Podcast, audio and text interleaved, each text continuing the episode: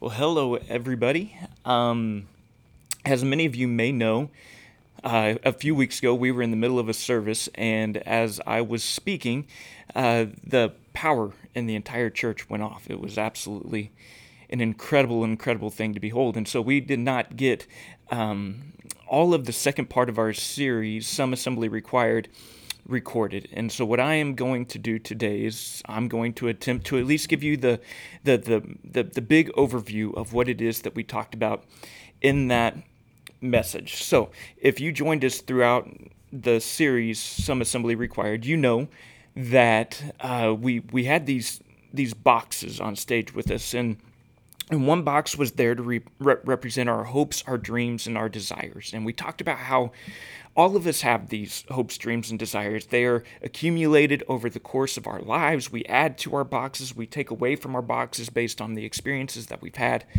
Um, but something happens whenever we stand on a stage in front of our friends and our family and we say I do to the person that we want to uh, spend the rest of our, our, our lives with. And and what can happen is that we can hand our box of hopes, dreams, and desires to our spouse, and our husband can do that to his wife, and the wife can do that to her husband, and all of a sudden, these innocent hopes, dreams, and desires, these natural hopes, dreams, and desires, can all of a sudden begin to feel very much like expectations for our spouse.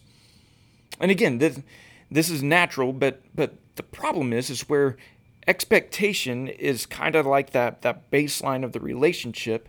Um, you find yourself in a really difficult place to where intimacy is hard to find and where gratitude is hard to find because how often are we truly grateful for people who just meet our expectations? Generally uh, gratitude is is is connected to exceeding expectation not just meeting it. So anyway um, you can find a lot of that in, in in the other messages in the series but but, but the question that we asked during this second message is if the natural thing to do, which is allow our hopes, dreams, and desires to be handed to our spouse and become expectations, if the natural thing to do is not the best thing to do, then what is the best thing to do? And so, over the course of this message, we just spent time looking at some words of the Apostle Paul because um, he gives us this incredible teaching in Ephesians chapter 5 that really points to what it is that a Jesus minded relationship would look like. And, and, and most of us are probably somewhat familiar with this text. We've heard it at, at various times in our lives. And, and um, but but I hope as you listen to this now, especially if you're listening to it for the first time, that, that perhaps you'll be able to listen to it with some fresh eyes because there, there's there, or fresh ears eh, because there's something about this text in particular. And and for many of us whenever we grew up we grew up um, reading the the new international version. It's probably the most popular version of of of the Bible most popular translation of the Bible um, for people in the restoration movement. And um, growing up, we had the 1984 New International version. And one thing that the New International version, the 1984 New International version, did that that kind of put this text uh, uh, in a little bit of a bad spot for us is instead of beginning the text in Ephesians chapter 5 verse 21 the, the headline of husbands and wives instead of beginning that in, in chapter 5 verse 21 they began it in chapter 5 verse 22. And so if you just look at that in the 1984 NIV, it looks like whenever the Apostle Paul begins to talk about marriage and husbands and wives, it looks like that this is the first words out of his mouth. Husbands, submit yourselves, or excuse me, wives, submit yourselves to your own husbands as you do to the Lord. And there are a couple of things that I think we we, we need to point out about this text is one, remember the 1984 NIV thing, because that's one of the reasons that I believe we, we read this text the way that we do. The the 2011 NIV, they updated it and kind of moved the, the heading of husbands and wives into a more proper location. But but the other things that I, I want to point out are this.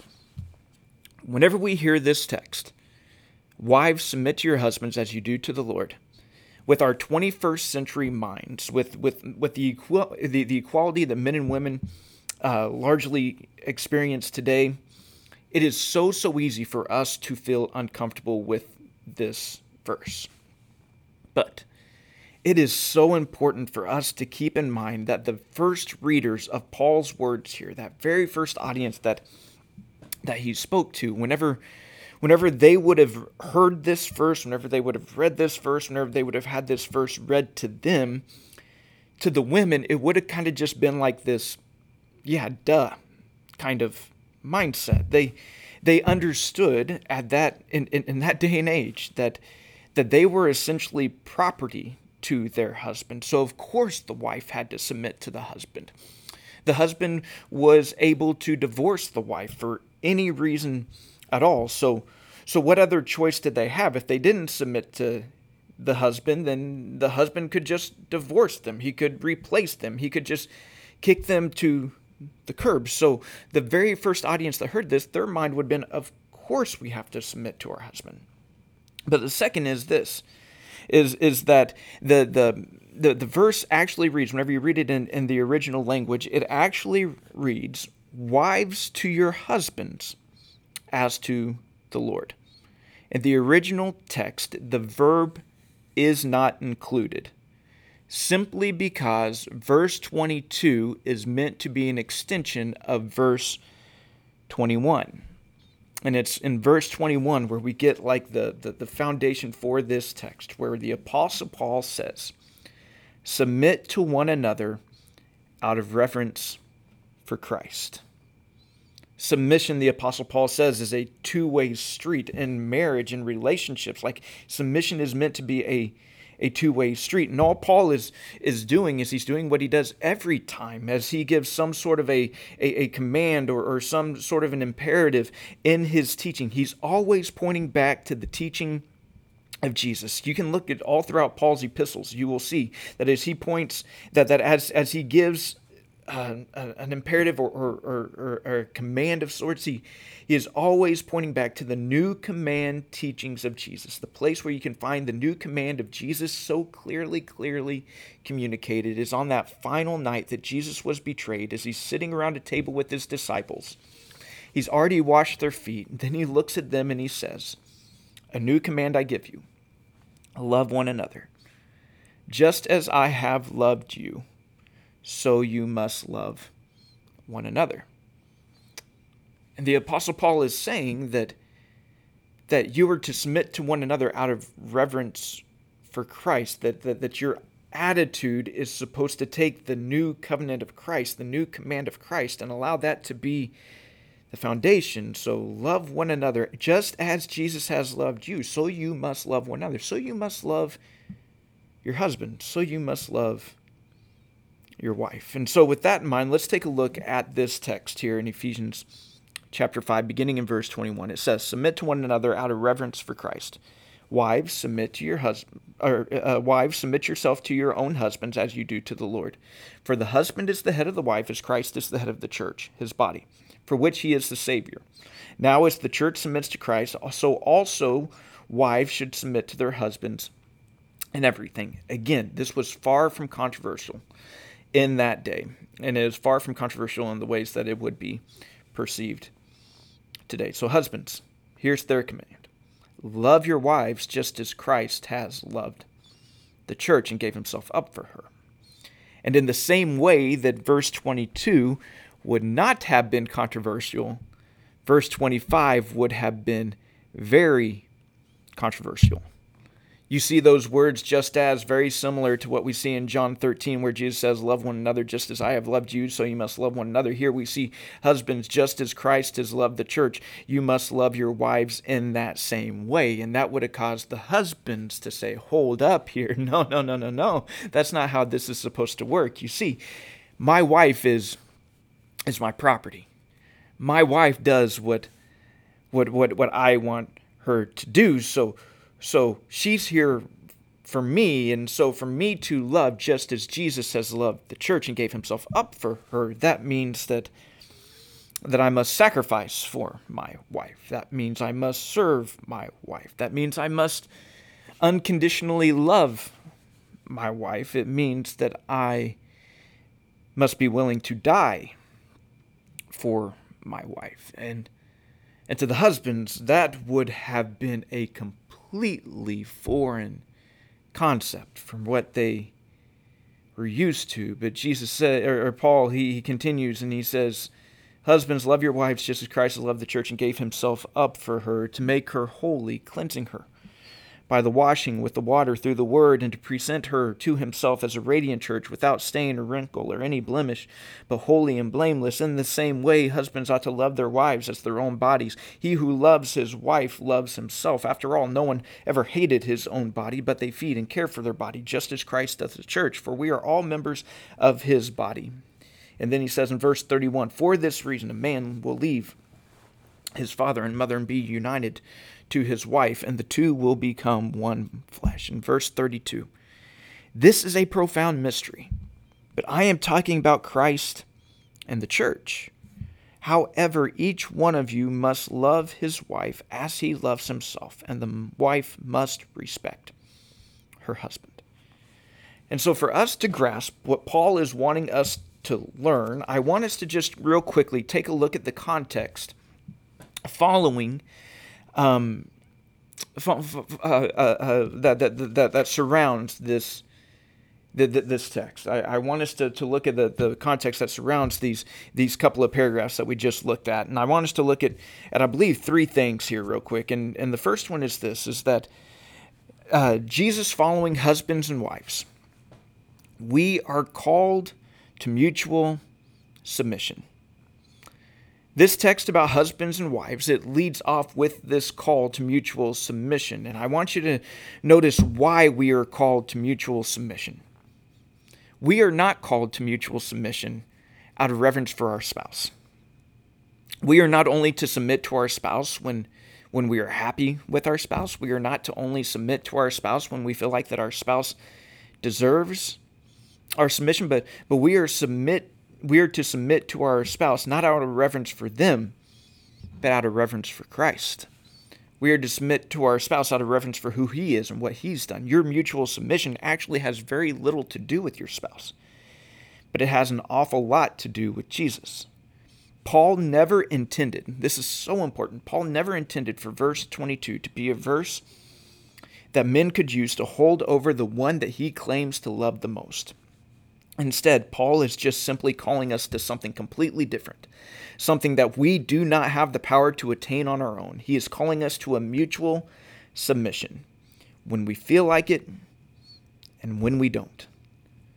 All because of Jesus. So, men, yes, it is a call to lead, but it is a call to lead in, in the ways of Jesus. It's a call to lead in, in a sacrificial way. It's a call to lead in the same way that Jesus, the, eh, as he's praying in the Garden of the Gethsemane, and he's, he's asking his Father if there's any other way for his purpose to be accomplished other than what's getting ready to take place on the cross and, and through the flogging and his beatings and all those things. But he finally says, But not my will, but your will be done. It's a it's, it's, it's a submission to the purpose of God. And so we are called to, to love in a sacrificial way. We are called to love in a submissive way. We are called to love in a servant minded way. We are called to love in a loving way.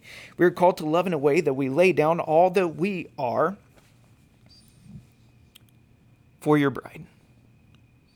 Mutual submission means that I am going to put my spouse's hopes, dreams, and desires before my own that wives, you will put your husband's hopes, dreams, and desires before your own, and husbands, you will put your wife's hopes, dreams, and desires before your own. It means that you're going to live, leverage all that you are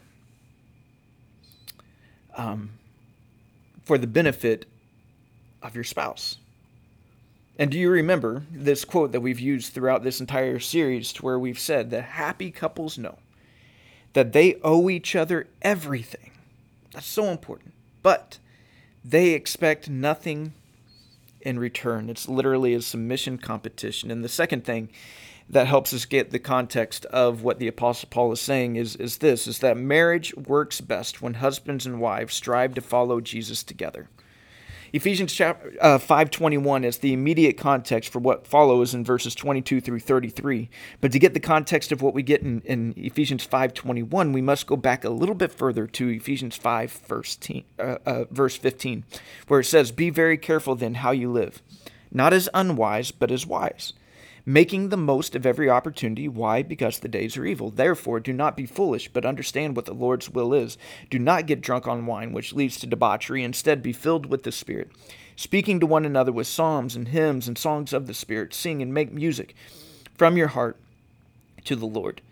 Always giving thanks to God the Father for everything in the name of the Lord Jesus Christ. And then he says, Submit to one another out of reverence for Christ. The only way that, that the family makes sense, as Paul is describing it, is through the lens or the context of discipleship.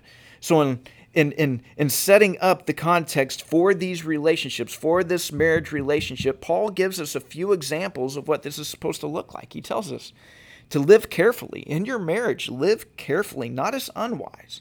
Don't put yourself in foolish situations. Don't live as unwise, but as is wise, not foolish, but understanding God's will. Don't get drunk, but be full of the Spirit. And whenever the Apostle Paul talks about being full of the Spirit, you can always point to Galatians chapter 5, where he, he talks about the fruit of the Spirit, like the proof that the Spirit is alive and active in your life. And and, and so do not be drunk, but be full of love and joy and peace, patience, kindness, gentleness, goodness, faithfulness, and self control. And and being full of the Spirit will, will, will be shown in how we talk, in the songs we sing, in the thanks that we give, and, and to our submission, and our submission to one another. And then finally, the third thing that I believe brings a little bit of context to, to um, Paul's teaching here in Ephesians 5 is that marriage is a symbol of God's love for God's people.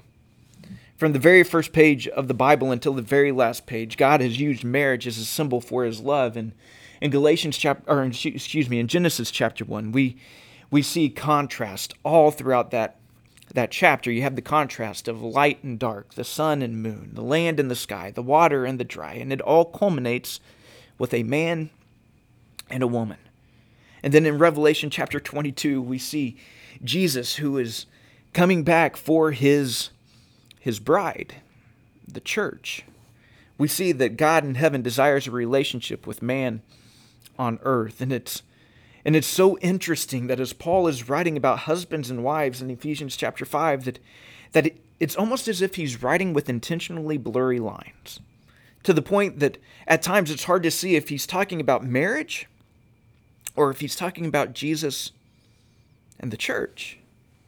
But post sin, post the fall of man in Genesis chapter 3, one thing that marriage does real quick, and any of us who have been married for any time at all, we can testify to this. One thing that marriage does real quick is it reveals just how selfish we really are.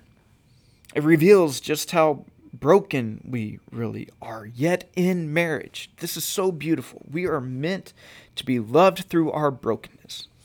We're meant to be loved through the parts of our lives where we've been hurt. We're, we're meant to be loved through our, our differences and our misunderstandings and, and through the times that it doesn't work how we think it's supposed to work. In marriage, we are loved. We, we are chosen. We, we, we, we are found of value. In marriage, we are accepted.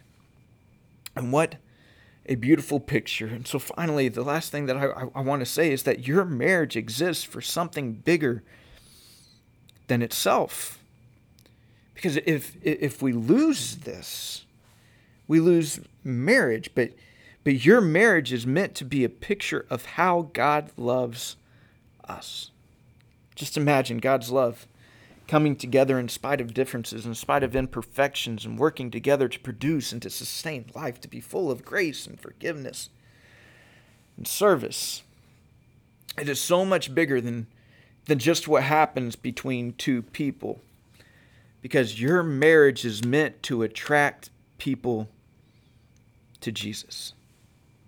And so here's my questions Does your marriage shine a light on the goodness of Jesus? And does your marriage make the gospel attractive? Throughout my ministry, I've heard several people say, and I mean, even before I was in ministry, I'm sure I probably have said something similar to this at some point in my life as well. But I've heard a lot of people say, I want a biblical marriage. And sometimes I wonder if we understand what we're really saying there, you know, because whenever you look in scripture, there really aren't many good examples of, of marriage. You do you want a marriage like Abraham and, and, and Sarah? You know, Abraham always lying about about who Sarah is, and do you want a, a, marriage like like Jacob and, and, and Rachel? You know, maybe, but there's an awful lot of mess that's surrounding that relationship as well. Do you want a marriage like David and Bathsheba? I mean, maybe there was a deep, passionate love there, but it it definitely didn't start in the right way. So whenever we say we want a biblical marriage, it, it, it's like you know, well, what are we really asking for? because there aren't many good examples there, but what we do have to describe a biblical marriage is exactly what the Apostle Paul is teaching here. And I believe if you condensed his teaching in Ephesians chapter 5 all the way down to the nuts and bolts of it, it would ultimately sound an awful lot like what he said in Philippians chapter 2, where the Apostle Paul said this Do nothing out of selfish ambition or vain conceit, but rather in humility value others above yourself. Consider others better than yourself, not looking to your own interests, but each of you to the interests of others.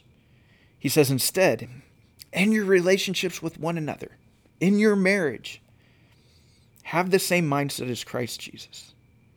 He could have just said that, but in Ephesians 5 instead, he said this Submit to one another out of reverence for Christ. Wives, submit yourselves to your husbands as you do to the Lord, for the husband is the head of the wife, as Christ is the head of the church, his body, which he of which he is the Savior. Now, as the church submits to Christ, so also wives should submit to their husbands in everything. And husbands, love your wives just as Christ loved the church, and just as he gave himself up for her to make her holy, cleansing her by washing with water through the word, and to present her to himself as a radiant church without stain or wrinkle or any blemish, but of holy and blameless. It all starts with a reverence for Christ. When we live with humility, then we will li- then, then we will serve sacrificially. It all starts with a reverence for Christ that we are able to, to be the first to forgive. We are able to be the first to apologize. It all starts with a reverence for Christ that we are able to exemplify the love of Jesus and the love that he has for his bride. So, husbands, may we love with a Christ like love, with a Golgotha kind of love where where Jesus' back was scorched and his hand and his feet were nailed to wood, where he his spear was thrust into his side and a crown of thorns was placed on his head, and he laid his life down for his bride, for you, for me, all because of the way that that he loved them. May we love our wives in that same way, and together May we all love with a Christ like love, with a foot washing type of love, with Jesus as our model, and as he came to serve, so must we serve. When we see Jesus not using his authority as some sort of a tyrant, but but instead he flipped the pyramid upside down and he coupled his authority with humility and love and service. And, and in our homes, may we do the same. May we be concerned for the spiritual well being of our spouse and of our family. May we strive to know Jesus personally. May we, may we take discipleship seriously. May we care for the soul of those that we claim to love the most. May we see this as an honor. Because after all, we will never love our family and we will never love our spouse more than Jesus already does. And so, in every marriage or every wedding that I do, I always try to include these words, and I'll use these. I'll use these as a uh, encouragement to us today. Here's what I want to encourage you with: stop and take a moment. Never forget how thankful you are to be able to do life together. Husbands, lead in love. Be the kind of leader that your wife wants to follow not out of fear, but because she knows beyond any shadow of a doubt that you will always have her best interest at heart.